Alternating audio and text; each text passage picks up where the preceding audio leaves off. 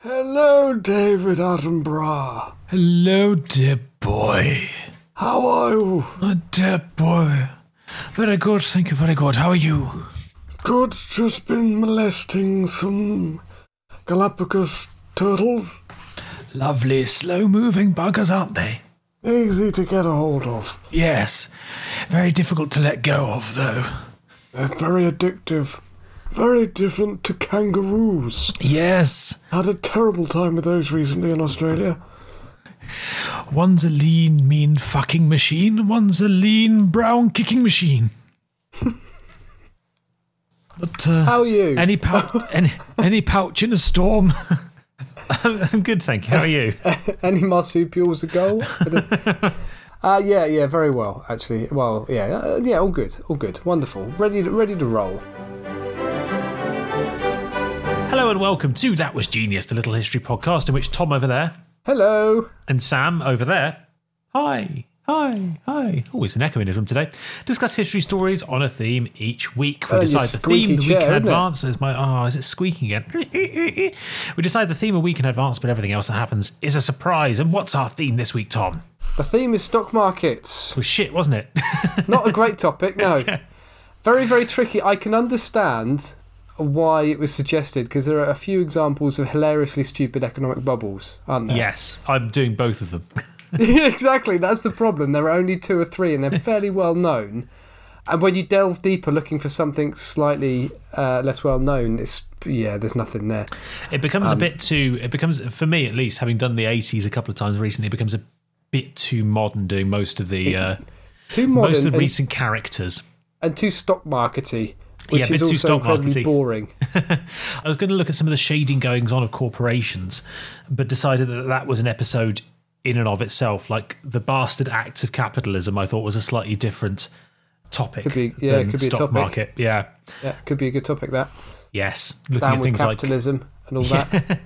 looking at things like Pepsi once owning the uh, sixth largest navy in the world. really?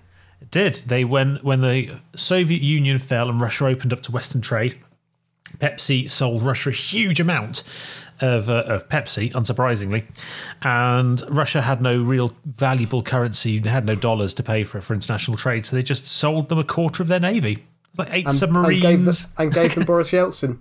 yeah, Going back a little bit, I was particularly pleased with my picture of you. That was the highlight of the week. I was particularly Um, pleased the- with your picture of me. the patrons can see for free. Well, not for free. They they pay for it. They, I they can I- see it for free with their subscription. yeah. they can see it for no extra money on top of their normal paid subscription. Yeah. And uh, yeah, I, I guess this is a plug opportunity, isn't it? But I'm not quite as good at doing plugs as you are. Uh, well, if you want to see the beautiful image of me, mostly naked with pickles in my ear and a small Brazilian man farting, farting behind leg. me with one leg, then you can find it and so much more at patreon.com slash that was genius, where for just three, four, or five great British pounds sterling per month, not to be confused with Syrian pounds, or I think possibly Barbadian pounds, you can get exclusive episodes, doodles for each episode. He was racist, wasn't he? Barbadian pound. he didn't need the rivers of blood. I was going to say, sounds like a gladiator. yeah, as well. Roman gladiator.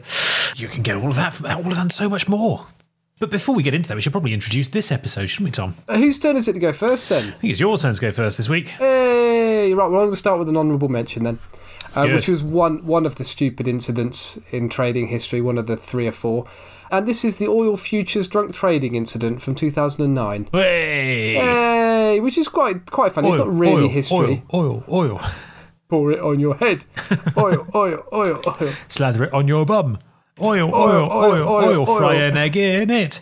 Different kinds of oil, fry an egg in it. It's vegetable, fry an egg in it. Power your car. That's rapeseed oil. You can use it for many things. It's the oil song. Baby oil, smear it on your nipples. Fuck the oil. That's crude oil. Hey. well, I think we are. Fornicate with it. That's refined oil.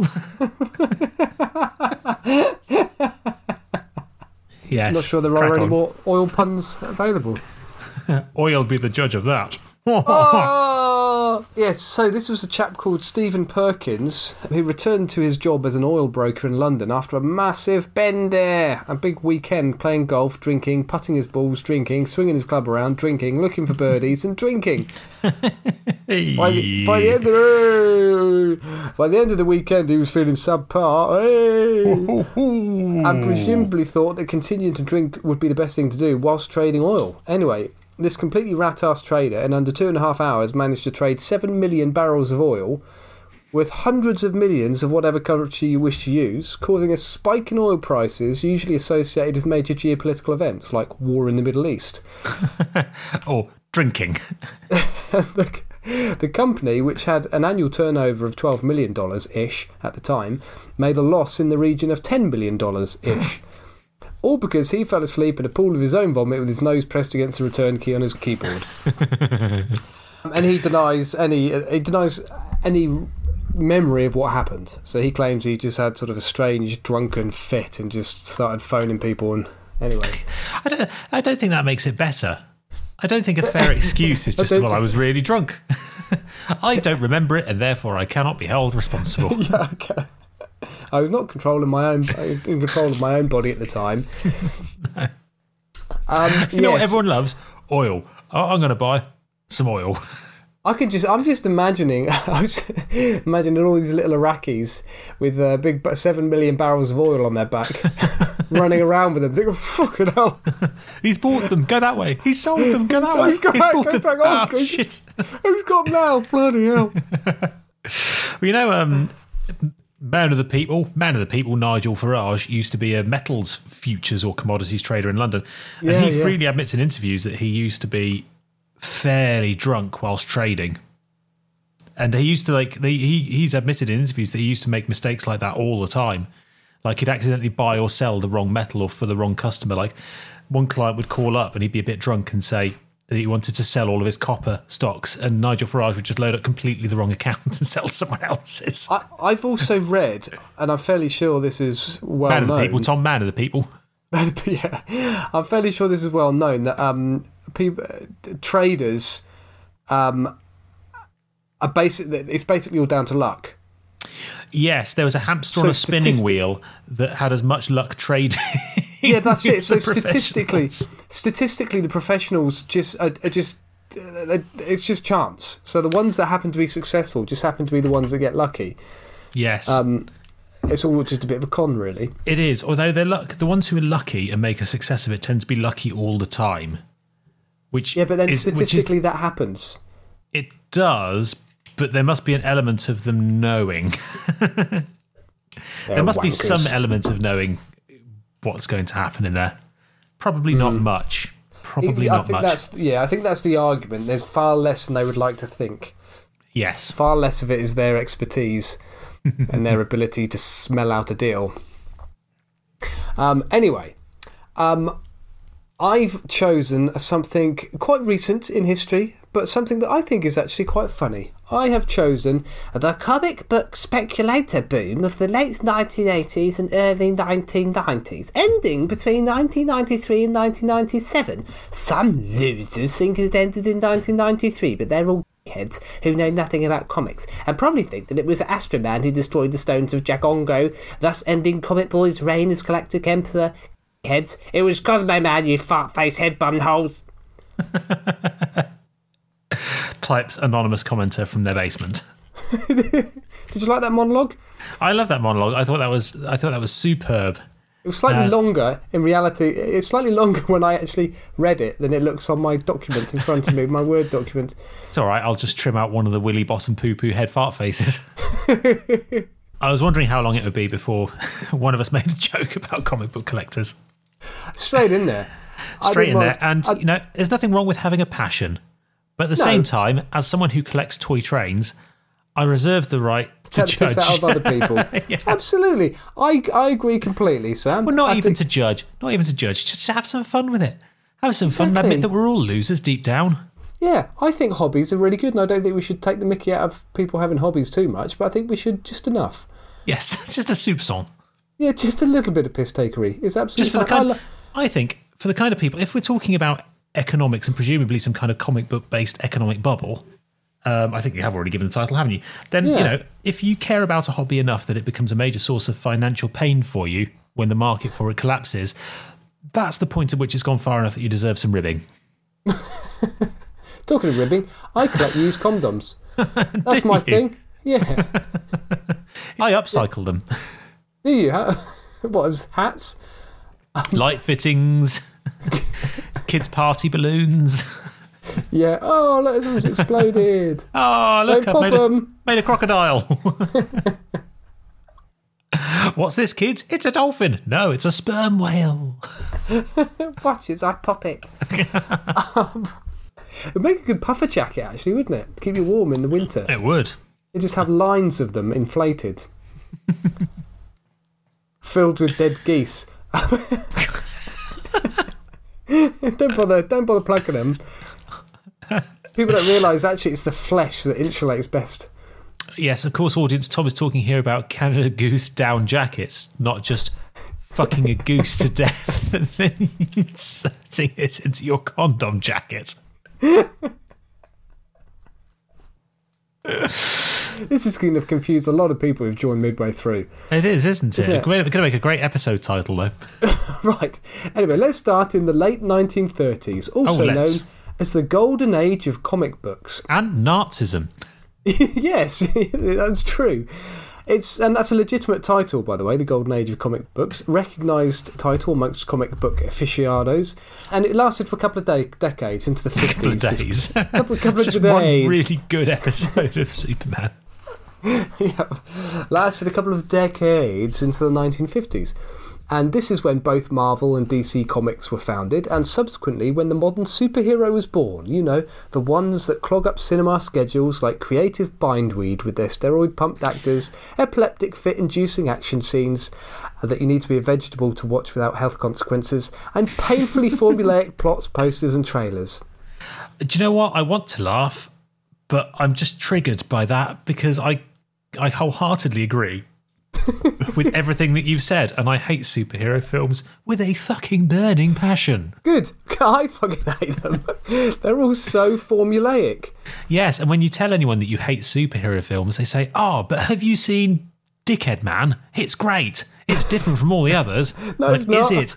Is it different from Cockface Man? Is it different from Wanger Woman? Is it? No, it's exactly the same. The Thai superhero. anyway, yes, I, I do hate action. Um, I do hate superhero films. Um, now, work with me here a bit, folks. I'm not a comic book fan, so I might get some of the name wrongs. Uh, name wrongs? The name's wrong. Let me do that again. No, no. We'll Start, it start as you mean to go on. yeah. Anyway, back in them their times, characters like Superman, Batman, Captain America, Wonder Woman, Gusset Boy, Flash, and the Green Lantern were born. Oh, Gusset Boy and Flash, and that's not two superheroes you want to come up against on a dark night with a trench coat in a park. Put the Green Lantern in your hand. Yeah. Um, they all became iconic, but at the time, people didn't know that they were going to become so iconic. So when someone bought a comic, they read it, kept it for a while, and then it ended up going in the trash or slowly being eaten by rats or commies or Japs in the lofts of good old American homes. Much like pornography, which really never got the collectible nature of uh, comic books, did it? No, I think it's because of all the stains, Yes. grab marks, that sort of thing. Grab Mark was the McCarthyist branch of Superman, wasn't it? grab Which Superman flew around the USSR, rounding up members, rounding up members of the Soviet leadership. Very good joke. I'm trying to think up the Superman theme tune now from the classic 1780s. I, I'm getting Star Wars in my head, and there's only so much that I'm willing to piss off comic book fans by doing Star getting- Wars theme tune. I've got Bridge Over the I River think, Kwai. I think Superman's theme tune was da da da da da da da da da da da da No, I'm wrong. That's, of course, that was Indiana Jones, wasn't it? Yeah. Well known, da- of course, for his catchphrase "Make it so." da, da, da, da, da, da. No. Anyway, it does have a good theme tune, doesn't it? Superman What are you doing the Dad's Army theme tune for? Fast forward to the 1960s. Comic book conventions begin to spring up, and so do specialist comic book shops, where you could find out what the Avengers, the X Men, the Village People, and the Fantastic Four have been up to. Soon there, soon there are magazines with price guides for old comics as well that are circulating. Have you read um, uh, No. Do Androids Dream of Electric Sheep? Oh, actually, I have read that. Yes. Yeah, so it, that reminds me of that. You know, in that, which is for listeners who don't know, that's the book that Blade Runner is based upon. And in it, the character that Harrison Ford plays in the film is desperate for an electric, sh- uh, a real sheep, because there are no real animals on the planet. So he's going around with this magazine looking at the price of real animals and where, where he can get a hold of them. Because he's embarrassed by his electric sheep. They don't put that bit in the film. They don't. It's yes, it skipped it, didn't it? Yes. Yeah, skip that bit. Um, yes. Unfortunately, he was wandering around Wales, and the only sheep he could find were inflatable, with a number of realistic horrifying. Upgra- yeah, upcycled condoms. anyway, in the 60s, uh, comics really started to grow into a nerdy pastime for many people. The trend continued into the 70s and 80s with mainstream comic publishers starting to see the value in supplying these specialist shops with specialist editions of their comics. That's Do you an mean ex- sex shops? it sounds a bit sex shop esque, doesn't it? The way you've written it, yes. I was I was um, thinking a moment ago when you were talking about uh, pornography and whether that you know has been stored in people's lofts, and because people obviously buy comic books and they, they don't unwrap them, do they? They just keep them in No. their plastic coat, to, uh, presumably well. Because it's a collector's item, they just want to have it on a shelf. But that would be sort of defy the point of porn, wouldn't it? Unless it had a really good front cover. It would, unless you, you know, opened it and then somehow resealed it with some kind of Some sticky substance. some kind of sticky substance that eventually Yeah. dries into a hard coating. Yeah. Yes. Come- to- hmm. yeah. Anyway, uh, very prick stick. Um, yeah. Donut glaze. Yeah. yeah, anyway, in uh, 1981, as an example, the wonderfully named Dazzler, a Marvel created female superhero, No, that's definitely porn. a magazine distributed solely to specialist shops, and Marvel were amazed at the sales figures. Porn. I, I don't know much about Dazzler, but I personally thought her name sounded a bit like a sort of Cockney lass. like a Bobby Dazzler, you mean? Yeah, uh, that's probably where I got it from, yeah. A beautiful girl with a lovely pair of bobs and bits. Tits! and a cracking Shakespearean farce. Arse! A true dazzler. Oh. She can down a pint in no time at all, and then goes a bowl of jelly deals. Wheels right on the side of the car. Fart! Stinking one too. Super glue. Oh shit! I'm stuck in a cockney rhyming slag rabbit hole. well, you know the um, the insult berk. You know what that means, don't you? No, what does it mean? The insult berk is short for the Cockney rhyming slang Berkeley Hunt, meaning uh, Oh, is it really? Yeah, the meaning cunt. And that's not that's not an urban myth. That's not like um, no, no, it's it, uh, Susie Dent said it on eight out of ten Cats Does Countdown. Must be legit then. Have you heard the Pommy, uh, the Pommy one? Pom being prisoner, prisoners of Her Majesty. Interesting, Yeah, that's. I, I think that's an urban myth. Anyway, because that would be perm, perm, wouldn't it? That would be perm. ahem. Are you perm? You're whinging perm. Doesn't sound very Aussie or New Zealand, does it? it does not. Yeah. Anywho, remember those first Superman, Batman, and Captain Belch comics from the 1930s that I spoke about earlier? Well, I do in the more than anything. In the 1980s, they became very, very valuable simply due to supply and demand. The action heroes were now very famous. Think of all those Superman films. And then in 1989, there was the Batman starring Michael Keaton, Jack Nicholson, and Sharon Stone. What a dazzler! Ooh. Um, which What a was very popular. What a dazzler she was, eh? To be fair, great film. Yeah, I, I The watched old it. Batman films I, I loved. Actually, to be fair, I like the new Batman films as well. It's the one superhero film I watch. A bit, watch of, Ba- a bit of Batman. Love I, a bit of Batman. I did like the, the the the Batman gritty reboot, but then that was the sort of first of thousands of gritty reboots. That wasn't it? the only one I watched. Was the first one, yeah. Yeah, yeah. Anyway, so demand was high for these original comics and supply was low. So prices went up. That's how supply and demand works. The comic publishers saw a commercial opportunity to tap into this desire for rare copies and began releasing lots of special editions with shiny covers, holograms, and real kryptonite, that sort of thing. Many of these were sold in sealed bags too, so people could choose to keep them in their original condition. In addition, the magazines that listed uh, suggested prices for rare comics also became very popular, and comic nerds started trying to buy and sell comics for money. Yes. The big problem here was supply and demand. There wasn't ample supply of these gimmick. Sorry, there was ample supply of these gimmicky comics, and not very much demand. So the market value wasn't particularly high, but was being inflated uh, massively by nerdy speculators. Much like with Beanie Babies Did sa- decade later. Did, yeah, I, yeah, I think that's probably quite a good analogy. Did the same Beanie Babies used to publish, yeah, they used to publish a catalogue of what Beanie Babies would be worth in 10 years' time. Ah, People bought it. This is going to be worth five million eight hundred and seventy-two pounds from There's a cents. very famous photo of a couple in divorce court sitting on the floor sifting through a huge pile of Beanie Babies. deciding who gets which. Yeah. Judgment of Solomon, chopping them all, chopping them all in half. Oh, but then you let the spider's eggs out, which are about to hatch. The spider's eggs, and you disturb the asbestos. yeah. Sorry, I, I, I stole that joke from, I think, The Onion. What's the Onion? Is that a newspaper? A Uh, sa- satirical newspaper, yes, Yeah, who ran yeah. a story about five years ago that said um, all of the venomous spider eggs that were originally collected to stuff beanie babies with were about to hatch. nah. anyway, okay. Then between 1993 and 1997, the bubble burst, and the vast majority of specialist comic book stores went. Was that you pulling your thumb out your bum, or was that you doing it the bubble was, burst? yeah, sorry. Why? I can do both. But won't that cause a vacuum in your in your somewhere in your being? Uh, yes, my soul. Yeah, well, that was already a vacuum. it really was. but Hello, darkness, my old friend. I've got a thumb up my bum. so the bubble burst, and the vast majority of specialist comic book stores went bust.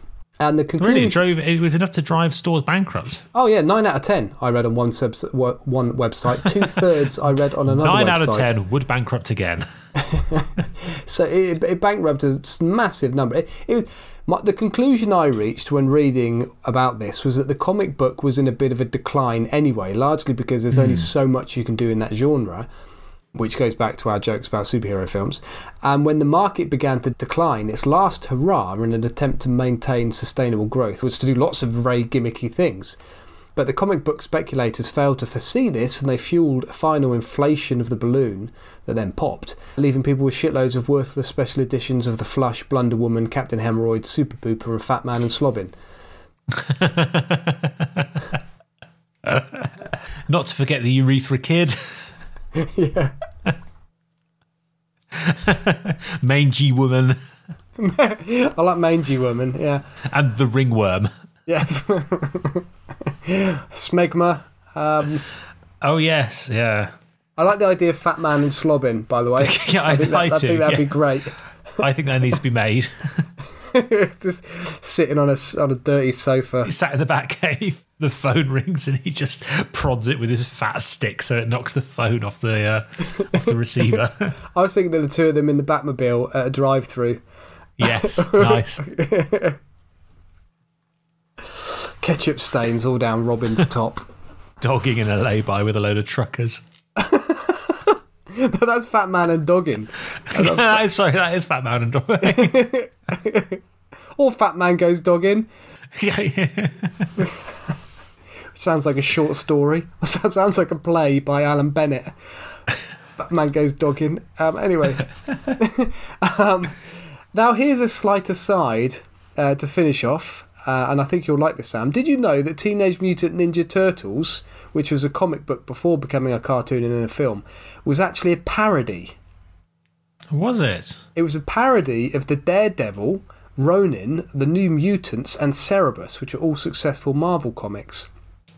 Now, ah. originally, Marvel laughed off the parody, thinking that it would never sell, but it did. And Marvel then decided to parody the parody, creating adult thermonuclear samurai elephants. this is no joke, which which was then shortened to power pachyderms. And Do you know what? I'm I, I got a newfound respect for them if that's how they responded. Yep, and and you can see it. You can go and have a look at this this comic book. It's very very creepy. Superhero, semi-human superheroes with really rather long trunks. It's quite Woof. strange. And I think Paris, that's, that's one area where most superheroes are lacking. There's a lot of spandex. There's a lot of spandex, but as far as I can see, superheroes, obviously because of the steroids, are they're not particularly well hung traditionally. Yeah, they're small testicles. Yeah, yeah, Yeah. yeah, But then they do have nice tight undies on, so it might be that the undies are just keeping everything in place. I mean, either way, they're not producing any sperm. Yeah, Either their testicles are being crushed under the enormous force of uh, superhumanly strong spandex, uh, or they've atrophied to the point to the point of absolute obsolescence by all of the growth hormone This, yeah, yeah. Apart or from apart from super Captain, serum. apart from Captain Dangler, commas. well, yes, um, who was notoriously skinny, uh, but had a massive dong. yes, absolutely, yes, Um, yeah, and uh, and they used to fight yes. crime with. and the three-legged bandit.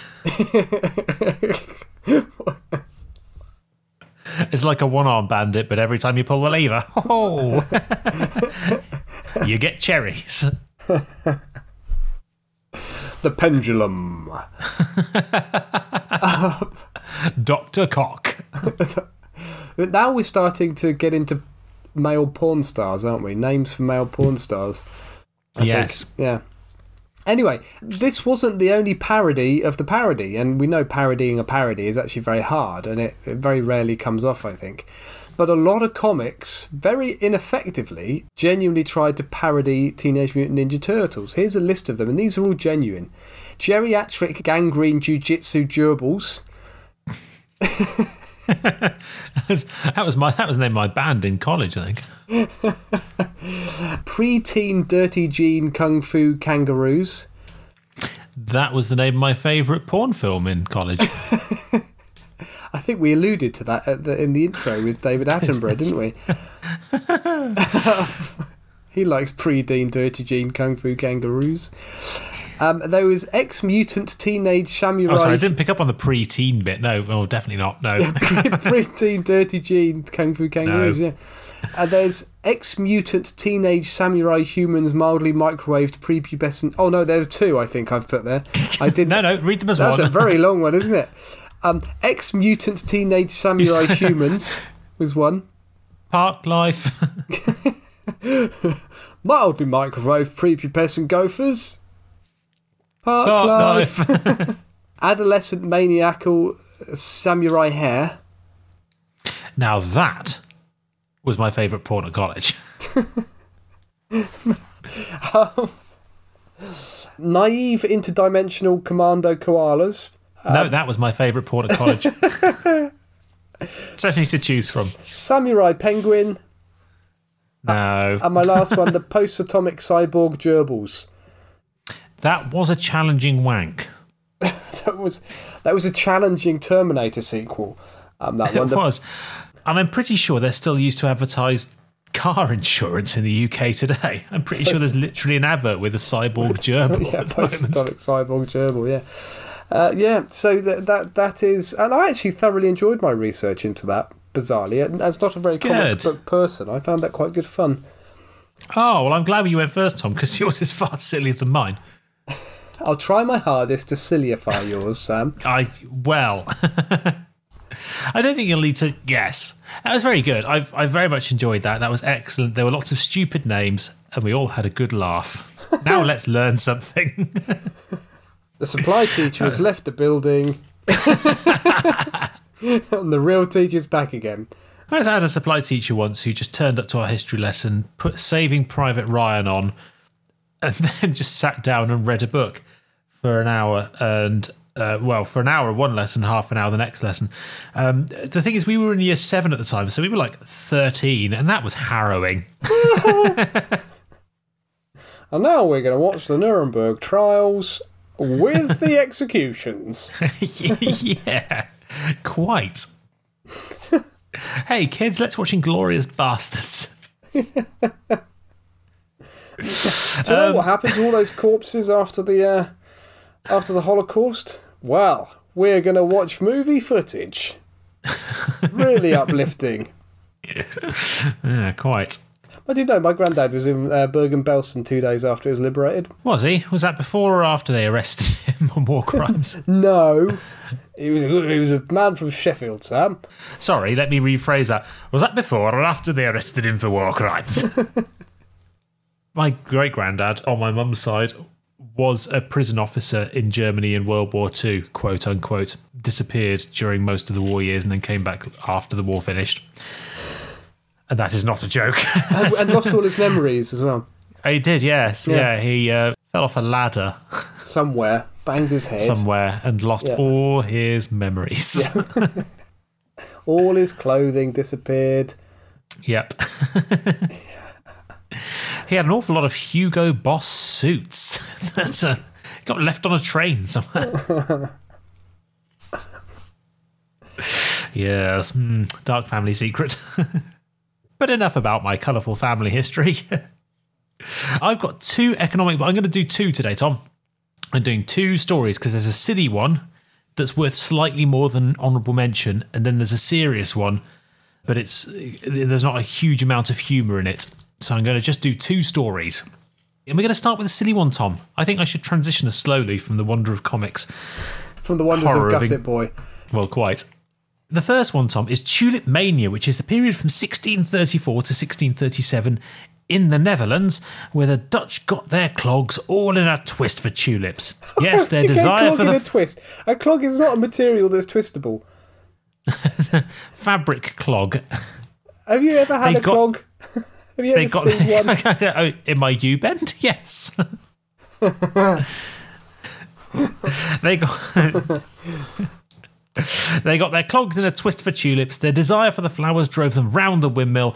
A time when no one thought to ask what kind of business it was trading the finely silver flowers, and no one gave a legalised prostitute with full medical care and all the street waffle she could eat for the consequences. Is that what it's called? Street waffle. Not to be confused with street waffle, which is just very much the hiring of prostitutes. Yes.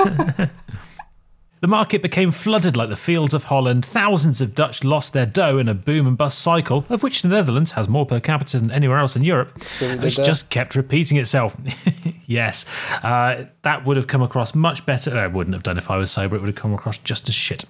So, tulip mania was one of the earliest economic forms of crowd delusion. Basically, it's it literally was a delusion that swept the nation, because everyone else was doing it, everyone wanted to get involved because they genuinely feared for their livelihoods if they didn't I start don't. buying be- I don't believe that people are that stupid, Sam. Really? Have you met people? I know for a fact that people think independently. All the time. You're funny. You're funny. People, people don't go out buying bog roll because they've seen on the news that other people are out buying bog roll. and they decide I must go out and buy bog roll. I don't know why, but everyone else is doing it. Yes. Hmm. My mum bought a load of bog roll when COVID first started, but apparently it wasn't panic buying because she has a very large cupboard for it. Just filling the space she had available, apparently. That cupboard was the downstairs toilet. and the spare bedroom. or as it's as it's always been known, and I can't believe you hadn't heard this before, the bog roll room. Fortunately, I'm a resourceful sort, as uh, was proved in my first week at university, my first week away from home, when we ran out of toilet paper. Uh, I hadn't noticed before I went to the toilet, and so I just went and took some naan bread out of the fridge.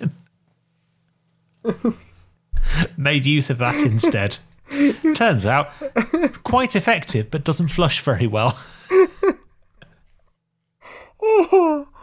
Oh my god, they're explaining to your new housemates why there's a shit smear covered naan bread in the toilet. Floating around. Fuck, that's No a weird thing to do.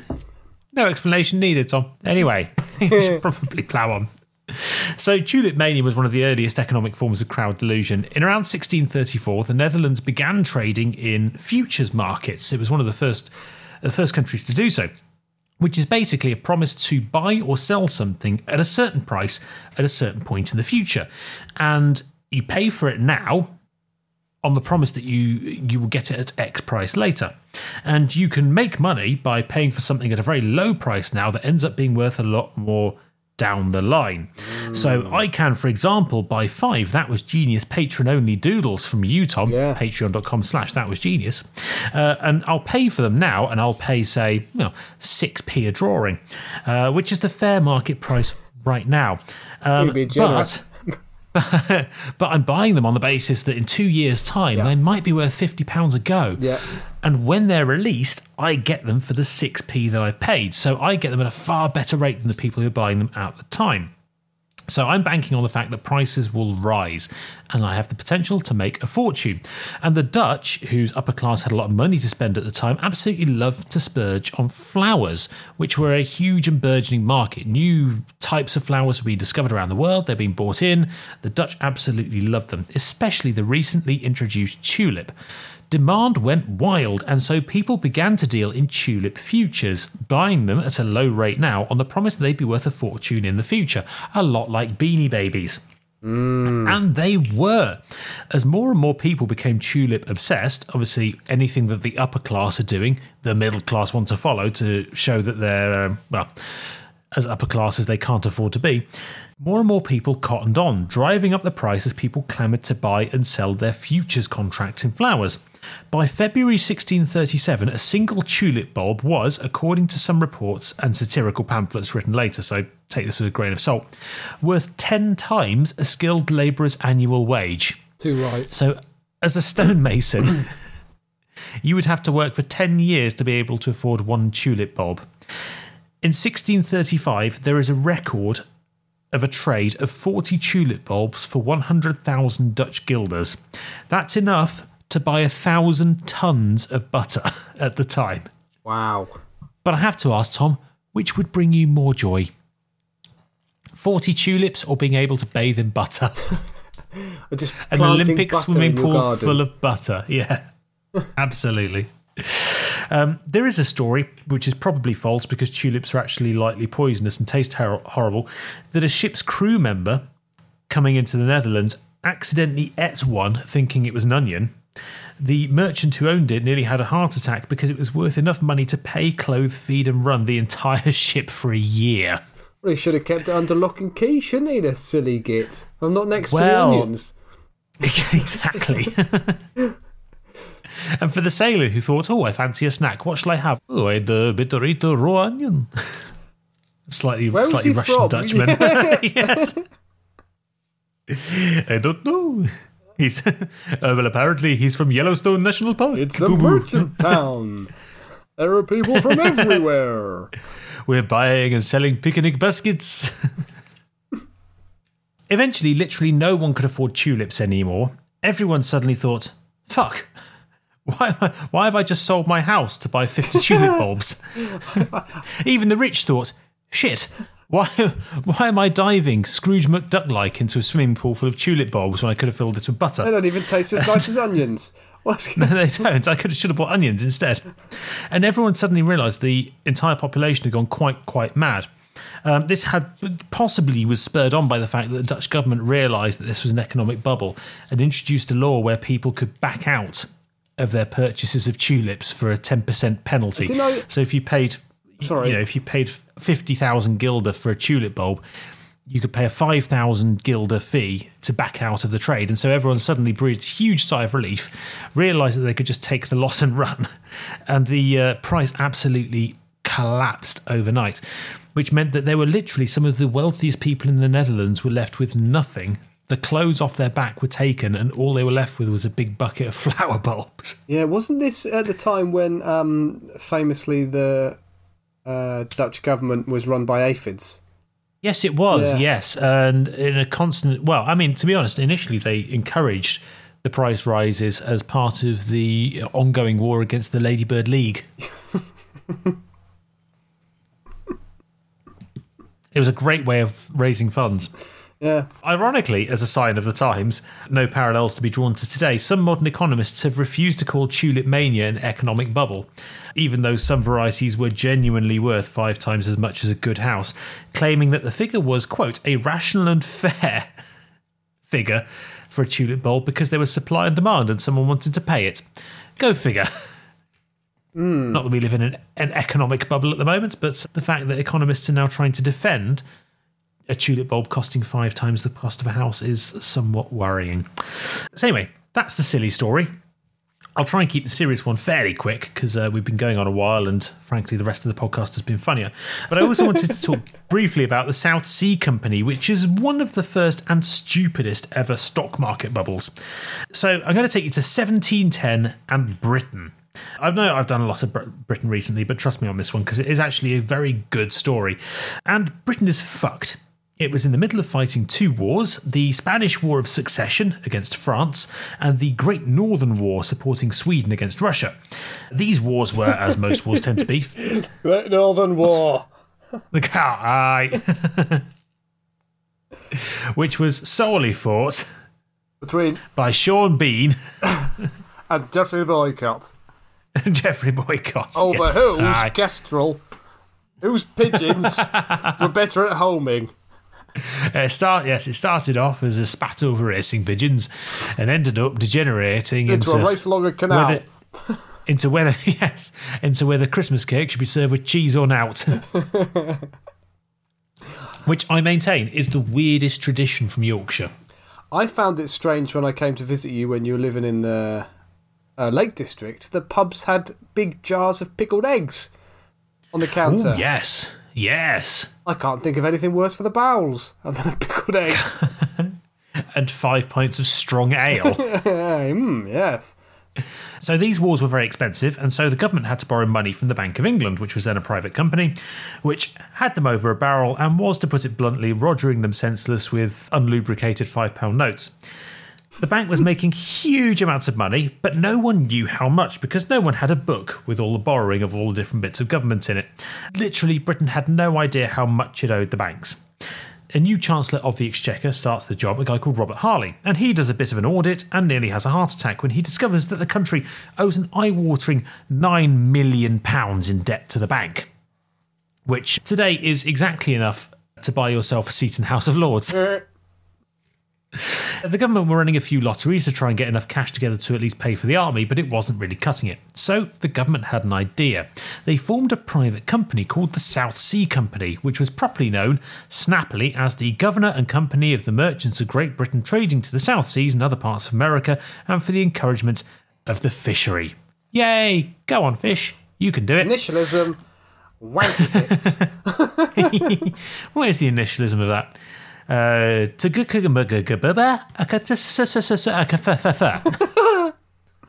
Chris Waddle. Scorchio. Both went down the same route there. and and it was a huge con. Everyone who owed the government money had their debt reissued to this made up company on the promise that the government would fund it to slowly repay its debts. The company would pay 6% interest a year, which was quite good at the time. And when Britain won its war against Spain, and it would, the Americas would open up to Britain and they'd make a fortune from a nice, legitimate business like slaving, or forcing children to work down gold mines, or indigenous genocide, or, yeah, All something down those lines. Oh, a combination of all three. So essentially, the country said, Nope, we don't owe you this money. This completely made up company does. But don't worry, we're all going to be rich. To which, of course, all the rich people and the banks who'd lent the government money said, Oh, fuck. But they couldn't really do anything because it was the government, so they thought they'd better make the most of it and started buying as much stock as they could in the company because it was very cheap, about half its normal price, and because no one thought they'd ever get any of their money back. So they thought we might as well buy as much of the company as we can, so when it fails, we can at least try and claw back some of our lending. It was kind of a weird reverse pyramid scheme. Once they'd done that, they thought, oh, hang on, actually, we might be able to sell this stock on again. So if we really big up the company, maybe the stock price will rise. So the very rich began to very publicly support the company. And being the richest and most influential people in the country who had enough money to lend to the government, the public listened to them. And they were free to buy and sell stocks and shares in this company. It was what's called a joint stock company. And as soon as the rich and powerful started talking about how much money they're going to make, poorer people, still quite wealthy, but with a little bit to invest, thought, oh, hello, the lords and ladies of the land are investing in this. This sounds like a great idea. So they started buying shares too. There's now more demand for shares, so the share price for the original investors goes up. They can sell it, they can make their money back. So now the middle classes are saying, well, this is a great idea. We're all making money. The share price is going up. We're all going to be rich. So poorer people still start to buy into the scheme. Uh oh, you've got a pyramid scheme. And it went down and down and down the social chain with more and more people buying stock. Now, this was brilliant news for the company. Not only were they raking in cash, the government didn't have to pay its debts and the public was suddenly hugely excited by the idea of winning a very unpopular war with Spain. The war had been absolutely fracturing public opinion, and now suddenly the entire public were financially bought into winning because it would open up the Americas to no the offense British. anything, but I don't think public opinion had that much value if you think how stupid they were to be buying all these stocks in something they didn't understand. No, but when it comes to paying your taxes and joining the army, which is what poor people are really there for, let's be honest, and still are today. You still book them on the back. You can still book them on the back of the head. Drag them. Well, in. that's true. You could still press gang them, yeah. The War of Spanish Succession came to an end in 1713 with the Treaty of Utrecht, in which Britain was granted the asiento, or access to all the Spanish ports in South and Central America. Boom. After two years of investment, here comes the profit. Unfortunately, it didn't exactly pan out that way. Britain, excited by the prospect of good, honourable trade with the recently defeated Spanish Empire, went to the Royal African Company and paid them uh, basically all the money they could possibly ask for to get as many slaves as they p- could possibly find, beg, steal, borrow, get them ready to ship to South America. Unfortunately, no one had bothered to check the surrender terms to see exactly what trade was included. Until Spain got hold of it and said, oh, hang on, no one specified how much we have to allow Britain to trade with us. So we're going to allow one ship a year. the entire economy of the United Kingdom boiled down to one ship a year being allowed into the ports of South America. Tens of millions of pounds had been invested This one ship was it a nice ship? in one ship a year. It was perfectly decent ship. Unfortunately, the Spanish were also charging an exorbitant rate of tax. So it was so bad that the ship had to cook its books and claim that it was carrying quarters and halves of slaves to avoid paying taxes. Yes, this is two halves of a slave. They just happened to still be joined together. We didn't have a chance to dissect this person before we left Samar- left Africa. Horrible accounting error. But yes, one ship a year. The company was fucked, but rather than admit defeat, as all good con men do, the board of directors put King George I in personal charge of the company. And of course, They by ran off. the king at the helm, Yours now, George. exactly, exactly. They cashed out. And of course, having a celebrity at the helm and just sliding the account sheet under the table helped massively, despite the fact that they could only send one ship a year to America and the entire country had invested in this. The, the stock price just kept shooting up and up and up as more people got involved and more people wanted to buy stock. So the people who were higher up in this pyramid scheme could sell them the stock. The shit had essentially hit the wall, and the government framed it and called it modern art. The company went on to buy the entire national debt with the promise that the you know the government would pay it back, which they had no intention of doing. But no one cared because the stock price kept on going up and up and up until September 1720 when the bubble burst and it burst big. People realized that this company was not making any money. People realized that the people at the top were selling very, very quickly. The share price by now, the people, so the first people to invest paid fifty-five pounds for their shares. The shares were now worth well over a thousand pounds, so they had made twenty times their money at the very top. So they sold out. The share price crumbled, and within two months, it had tumbled eighty percent. Over 200 companies have been founded to take advantage of the bubble. About 198 of them collapsed. The two that remained are still around today. As we said, they're insurance brokers in London. There was absolute uproar. There was violence in the streets. The suicide rate in the country rose notably. Sir Isaac Newton, of all people, he lost the equivalent of three million pounds in modern money. Sir Isaac Newton was stung, so he very quickly discovered the effect of gravity as the stock price began to plummet towards Didn't the have a earth. roof over his head, so started sleeping under apple trees. Exactly. Every cloud Yes. Has a making shit-coloured It lining. was the making of him. that. it really Yeah. was. It really was. So, of course, Tom, the government stepped in to do something about this. The government had started it and passed a law saying that no company could publicly trade stock without government approval. Yes. Uh, this was shortly before an inquiry found enormous corruption at every stage of government. the fact that all the politicians have profited massively off this scam. Apart from apart from the king, King George. No, no, he made quite Oh, a lot of money out of it too. Sorry, not not the king. Obviously, the government, the royal purse. Interestingly, many people have compared the South Sea bubble to the current craze for dodgy cryptocurrencies and NFTs, non fungible tokens, which have no real value at all other than a receipt of ownership. So. There you go. We'll probably see something fairly similar happen soon. But there we go, Tom. That's the South Sea bubble, which is a serious story, but quite a stupid one for the amount of ridiculous public mania involved. And of course, the uh, tulip mania in the Netherlands, which is quite a lot sillier and more fun. Well, the, yeah, well, the South, you're right. The South Sea Bubble one was fun. It was fun and enjoyable, but it wasn't particularly amusing, apart from when you got into the suicide bit eventually. well, Yeah, yes, finally. hilarious. But yeah, no, that very interesting. And the Tulip Mania Yes. one, I, I almost did the Tulip Mania one, and I, I had heard the story. That's because I suggested it to you. yeah, she did. I, I almost pinched it because I was running out of ideas. I basically it was one of those things where I'd read your message where you t- talked about Tulip Mania, and then I started doing more research, and then I thought, ah, Tulip Mania, that's a good idea, and then tried to pass yes, it off take as my I own. might do that. Yeah, then went back to the message and saw that you already suggested it.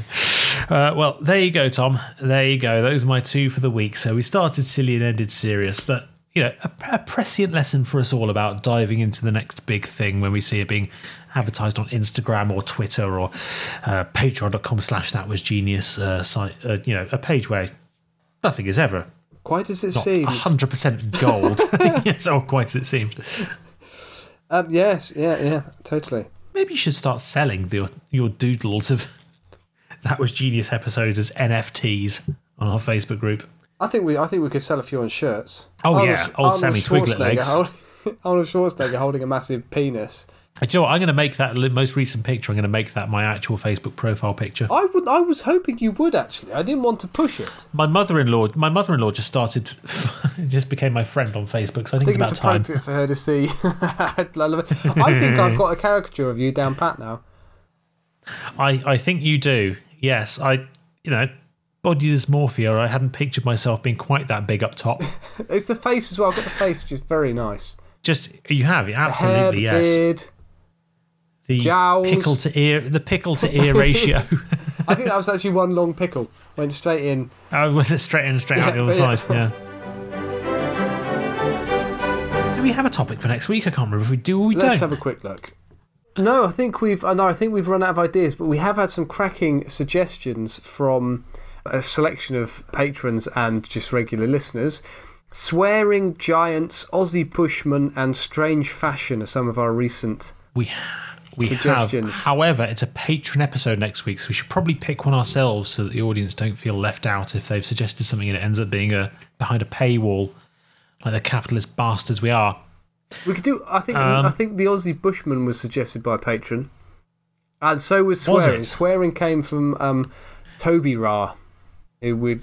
Okay, well let's do let's do swearing Okay. next week for the patrons, and then for the public, uh, ooh, giants swearing for the patrons. Giants for the public in two weeks' time. grand. Fantastic. Well, audience, thank you so much for tuning in. We'll let you get going now. Thank you for your time. And uh, we'll see you next week. Say goodbye, Tom. Bye bye. Say goodbye, Sam. Bye bye. Bye bye.